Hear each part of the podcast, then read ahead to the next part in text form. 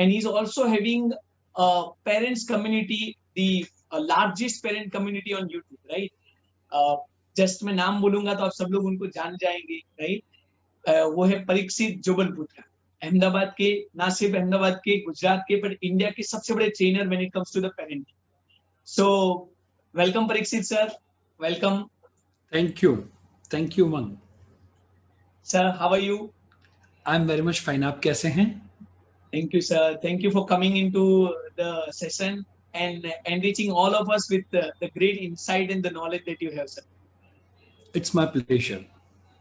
So, sir, बताइए ये पूरा जो मेरा सीरीज़ है ना मैंने बुक भी लिखा है चूज़ सक्सेस टुडे और वो बुक की तरह बेसिकली हमने सक्सेस के रिलेटेड जो पर्सनालिटीज है, जो एक्सपर्ट है, उनके व्यूज़ और वो सक्सेस को कैसे पा सकते हैं और उसके तरह लोगों को कैसे सक्सेस के कुछ टिप्स मिले टूल्स मिले, उसके लिए पूरी सीरीज़ की है, जहाँ पे हम सारे अलग अलग एक्सपर्ट्स को लेके आते हैं। ये बहुत ही अच्छा इनिशिएटिव है, बहुत ही अच्छा इनिशिएटिव है। ज़्यादातर यूट्यूब पे और फेसबुक पे सिर्फ़ सक्सेस की टिप्स मिल जाती हैं। बट हार्ड हार्डकोर पूरा लर्निंग कर पाया, वैसा इंटरव्यू के लिए अब जो काम आपने स्टार्ट किया है, वो सही में काबिल तारीफ़ है। Thank you sir thank you so sir आप बताइए आपकी जर्नी के बारे में कैसे शुरू हुआ और आज आप इतने सक्सेसफुल हुए हैं? So what is your definition of success and how it all started sir मैंने कॉलेज के समय पे पर्टिकुलरली ये शुरुआत की थी एंड रीडिंग uh, का जो हैबिट था वो कंपैरेटिवली मेरे पापा के द्वारा मेरे अंदर डाला गया था from ninth standard onwards and पापा ने डेल कार्नेगी की जो बुक्स है तीन या चार बुक का जो सेट वो मेरे सामने ला के रखा था और बोला था कि बेटा आपको ये पढ़नी शुरू करनी है। And as usual teen age का बच्चा हो और जब पापा बोले तो करना पड़ता है बट इच्छा नहीं थी। Right right? सो so, वहाँ से मेरी पढ़ने की शुरुआत हुई एंड पापा ने वो सारा रीडिंग का इम्पोर्टेंस समझाया। एंड समहाउ उस समय पे वो सिचुएशन उतनी अच्छी नहीं थी बट मुझे आज भी याद है कि पापा अलग अलग जो काइंड ऑफ़ मिर्जापुर एरिया के अंदर जो अलग अलग सीडीज होती है जो इंटरनेशनल स्पीकर्स की नाउ डेज़ तो यूट्यूब के कारण ये सारी चीज़ें पॉसिबल है बट उस समय पे सीडीज एंड डिविडीज वगैरह रहा सीडीज रहा करती थी नॉट डिविडीज तो वो कहीं ना कहीं से वो सेकंड हैंड कोई भी स्पीकर की या कोई स्पिरिचुअल गुरु की वो देखते थे तो वो लेकर मेरे लिए आते थे। एंड संडे को वो मेरे साथ बैठते थे और बोलते थे बेटा ये तुझे देखना है। अच्छा। सो so, मैं प्योरली गुजराती मीडियम में पढ़ा था सो so इंग्लिश उतना पल्ले जो पढ़ना चाहिए वो नहीं पढ़ रहा था बट फिर भी वो बोलते थे अब सुनोगे तो एक दिन समझ में आएगा। So that was the thing कि जहाँ से मुझे नॉलेज का इंपॉर्टेंस क्या है वो पापा के माध्यम से पता चला। उन्होंने जब ये बुक पढ़ने को दी ये डिविडीज देखने की शुरू की देन आफ्टर मेरा इंटरेस्ट वहाँ पर स्टार्ट हुआ। एंड मैं जब कॉलेज में था तब हमारे कॉलेज के अंदर वर्कशॉप्स के लिए लोग आते थे। टेंथ स्टैंडर्ड में पापा ने मुझे ए एम में अहमदाबाद आप अहमदाबाद से है तो आप जानते हैं ए में yes, के अंदर yes. मुझे पब्लिक स्पीकिंग वगैरह के कोर्स के अंदर रखा हुआ था। सो काइंड ऑफ़ नॉलेज मुझे पापा की ओर से मिला एंड उनकी ओर से मुझे जो फोर्सफुली जो ऐसे प्रोग्राम्स में अटेंड करने के लिए भेजा गया एंड बिकॉज़ ऑफ़ दैट मेरा इंटरेस्ट डेवलप हुआ एंड कॉलेज टाइम में मुझे स्पार्क हुआ क्योंकि हमारे कॉलेज में एक ऐसे ही मोटिवेशनल स्पीकर आए थे एंड मुझे लगा वो जब बोल रहे थे तो आई वॉज़ रिमेम्बरिंग कि ये बुक का है ये ऑथर का है राइट right? सो अच्छा। so, मैंने सोचा कि यार ये कर सकते हैं तो मैं भी कर सकता हूँ क्या बात so at the age of twenty मैंने एज अ मोटिवेशनल स्पीकर के तौर पे बच्चों के लिए जो एंजॉय एग्ज़ाम का प्रोग्राम है, वो मैंने बच्चों के लिए स्टार्ट किया था। एंड टू इयर्स काम करने के बाद मुझे रियलाइज़ हुआ कि बच्चों के साथ काम करना is a good thing but xerox copy के ऊपर काम करें इंस्टेड हम ओरिजिनल कॉपी को सुधारने का काम करें। सो ट्वेंटी टू की एज पे पेरेंटिंग की मैंने शुरुआत की टीचर्स ट्रेनिंग प्रोग्राम की शुरुआत की। एंड तब से लेके अभी तक काफ़ी सारे लोगों का प्यार दुआएँ साथ सहकार सब मिलता रहा है। सो बिकॉज़ ऑफ़ दैट 22 की एज पे जब आपने पेरेंटिंग के बारे में सोचा यू नॉट बीइंग पेरेंट तो बहुत सारे चैलेंजेस रहे होंगे। कैसे ओवरकम किया और what was your thought process at that time yes जब सोचा था शुरू करने के लिए तब चैलेंजेस के बारे में पता नहीं था। Right right? पर जब मैंने पापा के साथ बात शेयर की थी तो पापा ने लाइक like, इंटेंशन पूछा कि बेटा आप ये क्यों करना चाहते हो? एंड मैंने उनको सारी चीज़ें समझाई कि मैं बच्चों को मोटिवेट तो कर लेता हूँ बच्चे काम भी करना चाहते हैं बट पापा और मम्मी नेगेटिव सजेशंस देके वो बच्चे के अंदर जो मोटिवेशन था वो पूरी हवा निकाल देते हैं। सो so, मुझे लगता है कि मुझे पेरेंट्स के लिए काम करना चाहिए। सो so, पापा ने बोला कि बेटा यदि तेरा इरादा नेक होगा तो ऊपर वाला साथ देगा। एंड नंबर टू ये बात बोली कि बेटा अपनी हालत उतनी खराब है और हालत उतनी खराब थी कि जो होगा उससे अच्छा ही होगा। अब उससे खराब कुछ हो नहीं सकता। सो so, ये दोनों पॉजिटिव नोट्स मेरे लिए थे और मैंने शुरुआत की। एंड इनफैक्ट हम इवेंट रखते थे पूरा ऑडिटोरियम बुक करते थे न्यूज़पेपर में ऐड देते थे। एंड सिर्फ़ चार पेरेंट आए हो और उसमें दो पेरेंट वो एडवाइस देने के लिए आए हो कि बेटा इससे अच्छा आप सीए कर लो इससे अच्छा आप एम कर लो। और कुछ आप पढ़ लो एम कर लो जीपीएससी की एग्ज़ाम दे दो बट ये सारा काम बंद करो। सो so, 400 लोगों के ऑडिटोरियम में चार लोग आए हो उसमें से दो एडवाइस देने के लिए आए हो। That was the time that was the time but ये सारी चीज़ें करने के बाद पता चले कि लाइक like, जो चीज़ होती है सोचना कि मुझे ये करना है। एंड नंबर टू करना। वो दोनों के बीच में जो एक चीज़ ज़रूरी है दैट इज़ द कमिटमेंट जो मुझे लगता है। सो so, कंटिन्यूस छह साल लगे मुझे इवेंट्स uh, करने में लॉस किए फिर हम काम करें फिर लॉस फिर लॉस करते करते करते करते छह साल लगे तब जाके हम ब्रेक इवन पे पहुँचना शुरू किए। क्या बात है। आजकल के जो यंगस्टर हैं और जो नए नए एंटरप्रेन्योर्स है आई थिंक उन सबको यही एक मेन एडवाइस रहेगी कि आपको डटे रहना है। जैसे आपने बोला कंटिन्यूस कमिटमेंट छह साल लॉस करने के बाद इवन मैंने भी मेरे नया चीज़ शुरू किया है तो I think that would be a great inspiration कि अगर आपके इरादे सही है और अगर आप डटे रहते हो तो आई थिंक सब कुछ आप हासिल कर सकते हो।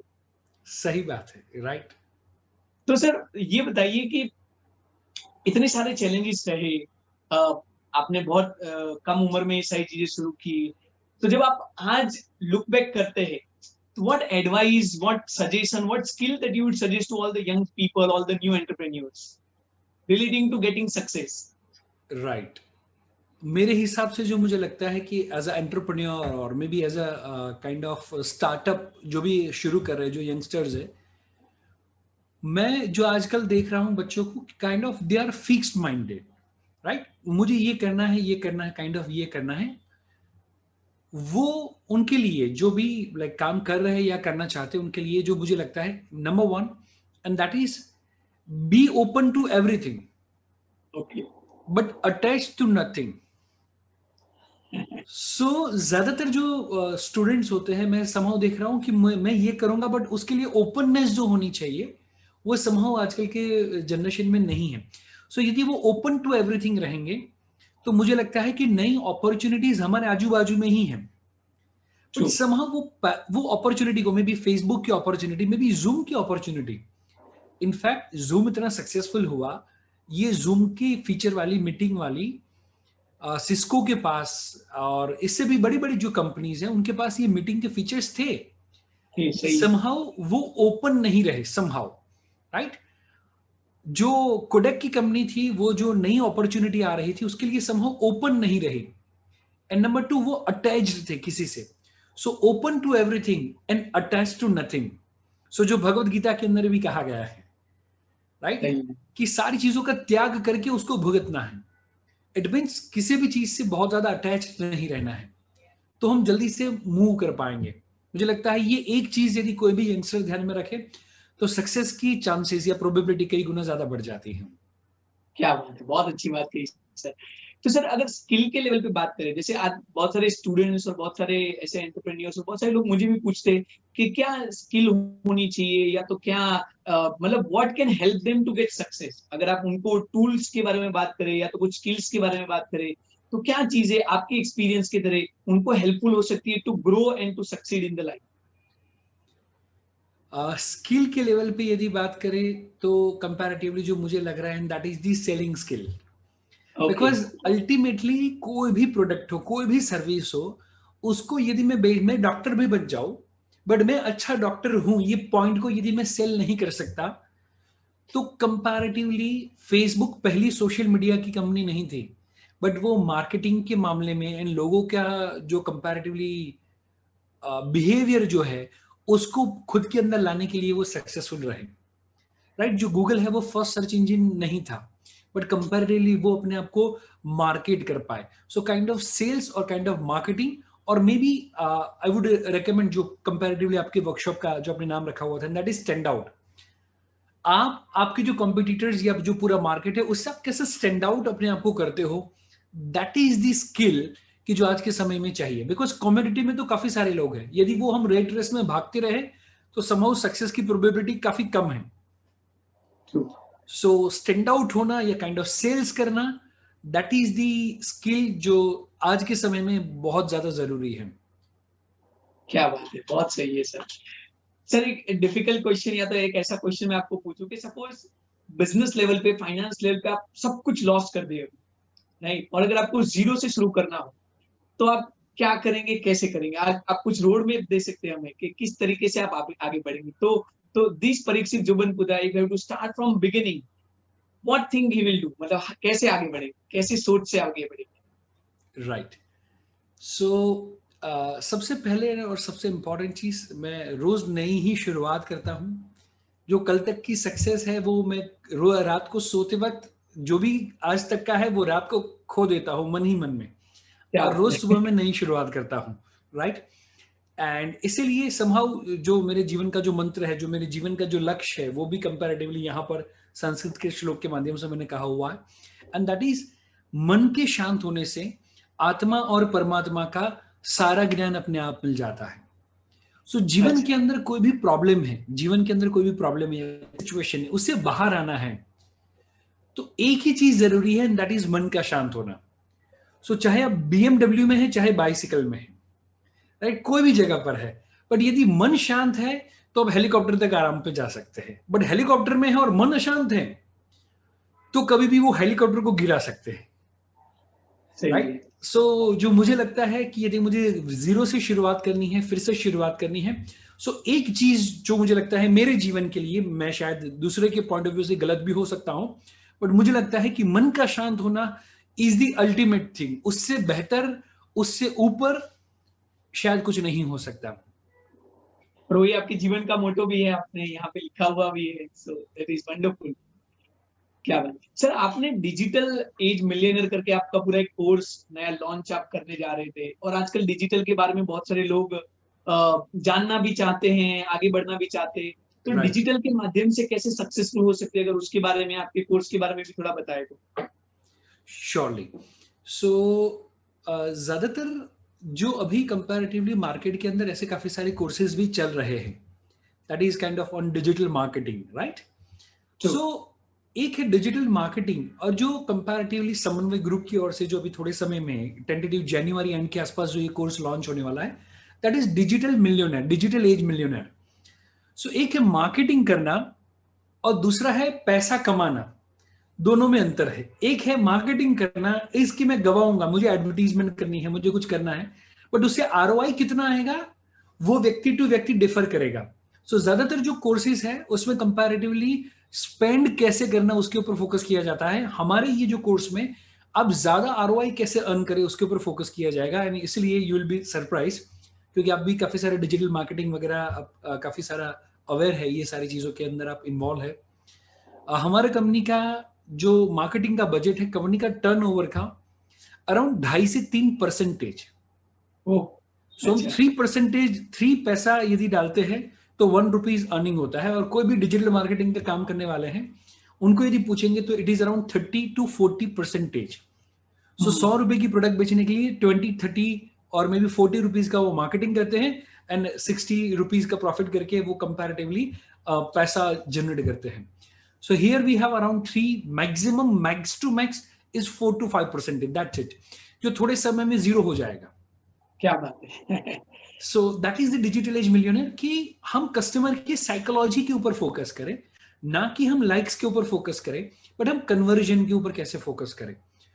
सो so, hmm. वो सारी साइकोलॉजी के ऊपर बिज़नेस का जो टाइप है उसके अकॉर्डिंग मेरी स्ट्रेटजीज क्या होनी चाहिए सिस्टम्स कैसी होनी चाहिए ताकि लीड जनरेशन से ज़्यादा क्लोजिंग के ऊपर फोकस हो। बिकॉज़ सी लीड तो कोई भी फेसबुक के ऊपर कोई भी यदि आप यूट्यूब पे भी सर्च करेंगे तो आपको ऐसा वीडियो मिल जाएगा कि फेसबुक पे लीड जनरेट कैसे करें। Right right? तो उसके लिए हमारे कोर्स की ज़रूरत नहीं है।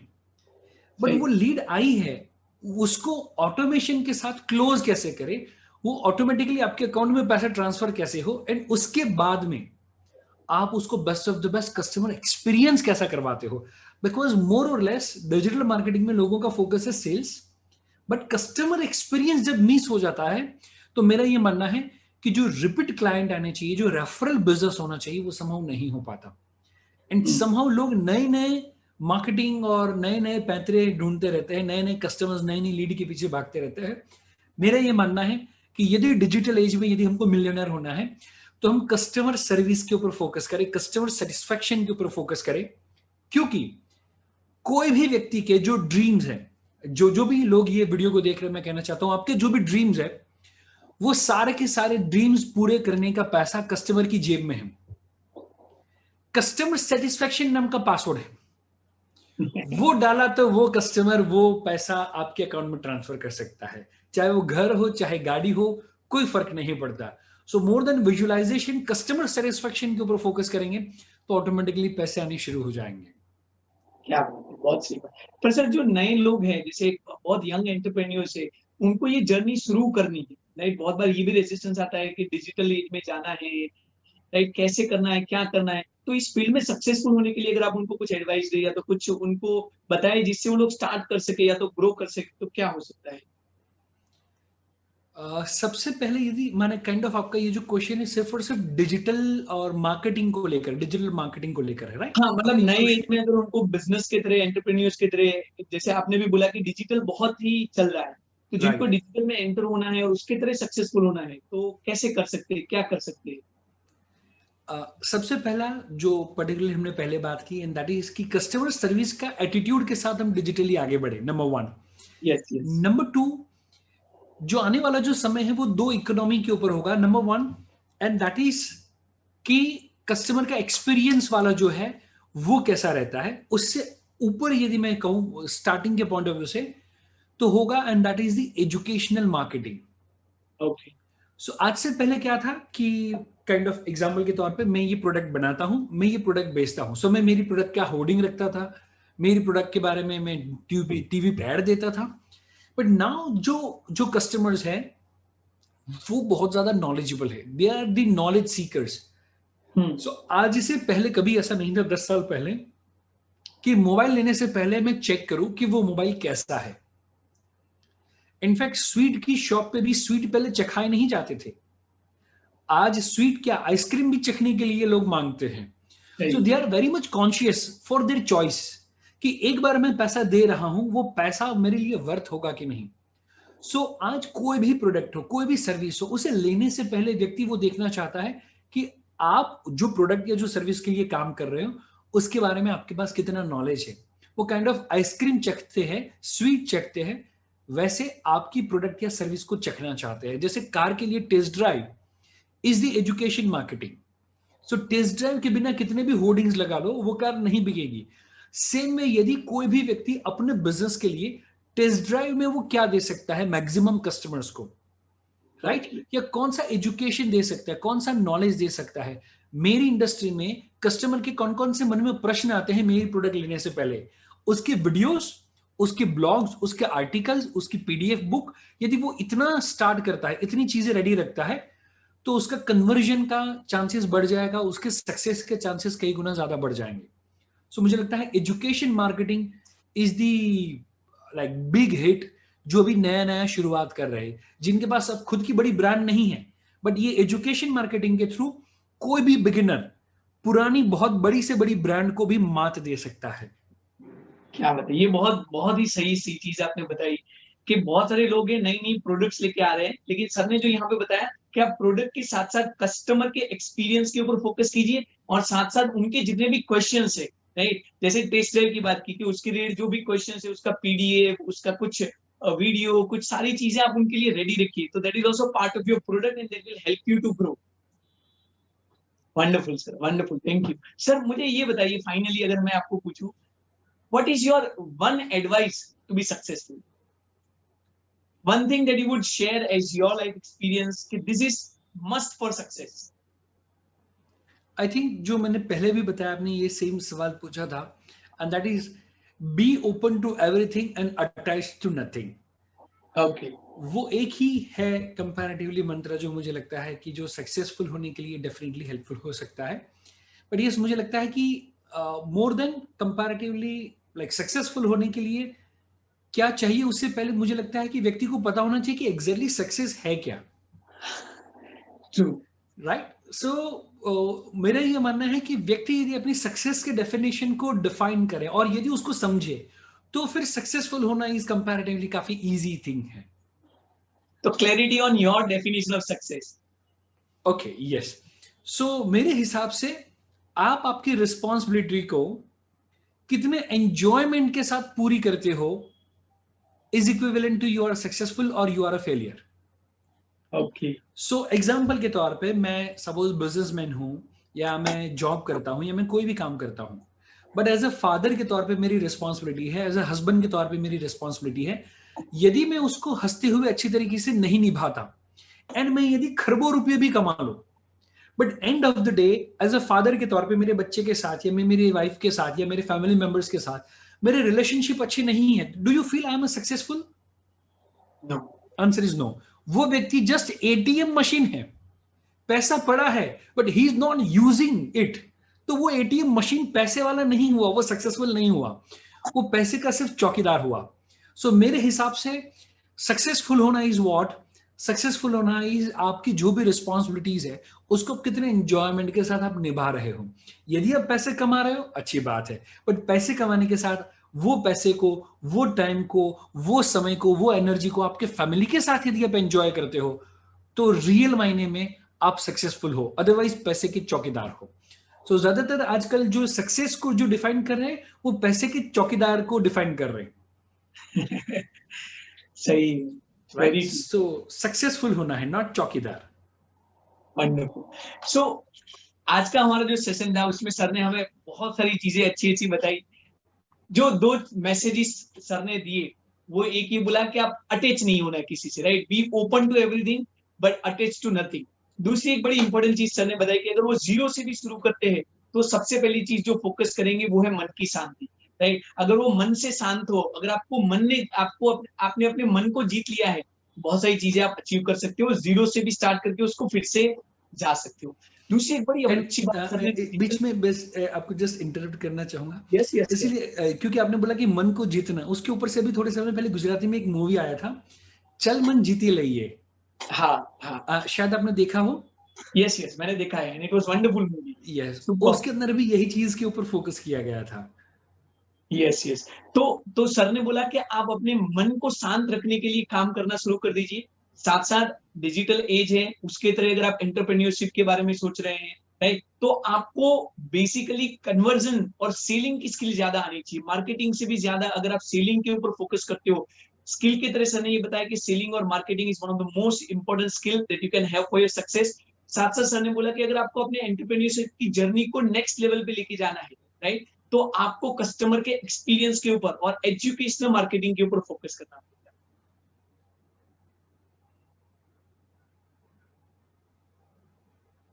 Sari, final word you want to share with all the audiences from your experiences? Uh, सारे दोस्तों को मैं आपके ये शो के माध्यम से काइंड kind ऑफ़ of एक ही चीज़ कहना चाहूँगा मिलते रहेंगे खिलते रहेंगे जितना ज़्यादा हम मिलेंगे बार बार मिलते रहेंगे उतने ज़्यादा खिलते रहेंगे सो so, आपके आसपास के लोगों को मे बी फैमिली मेंबर को ज़्यादा से ज़्यादा मिले क्योंकि हम सोशल एनिमल्स है तो so, जितना ज़्यादा हम सोशलाइज करेंगे उतना ज़्यादा अच्छा है राइट right? सो so, एक ही चीज़ एंड दैट इज़ मिलते रहेंगे एंड खिलते रहेंगे। क्या बात है। Thank you sir thank you for coming to my podcast and enriching all of us with respect to your great wisdom and knowledge sir yes you are welcome and yes Umang ji आप बहुत ही अच्छा काम कर रहे हैं। And आपका भी जो एनएलपी जो है उसकी भी आने वाले समय में बहुत ही ज़्यादा ज़रूरत है। तो वो भी मैसेज सब तक पहुँचाए। एंड आपकी जो बुक है वो भी कंपैरेटिवली काफ़ी काबिल तारीफ़ है। क्योंकि जब आप बुक लेकर ऑफ़िस पे आए थे तो मैंने आपको जो कहा था दैट इज़ कि ये बुक की जगह पर कंपैरेटिवली uh, ये जो है वो काइंड ऑफ़ वर्कबुक भी है। सो so, ज़्यादातर बुक में बुक मिलती है बट ये बुक के साथ वर्कबुक का भी कॉम्बिनेशन आपने किया है।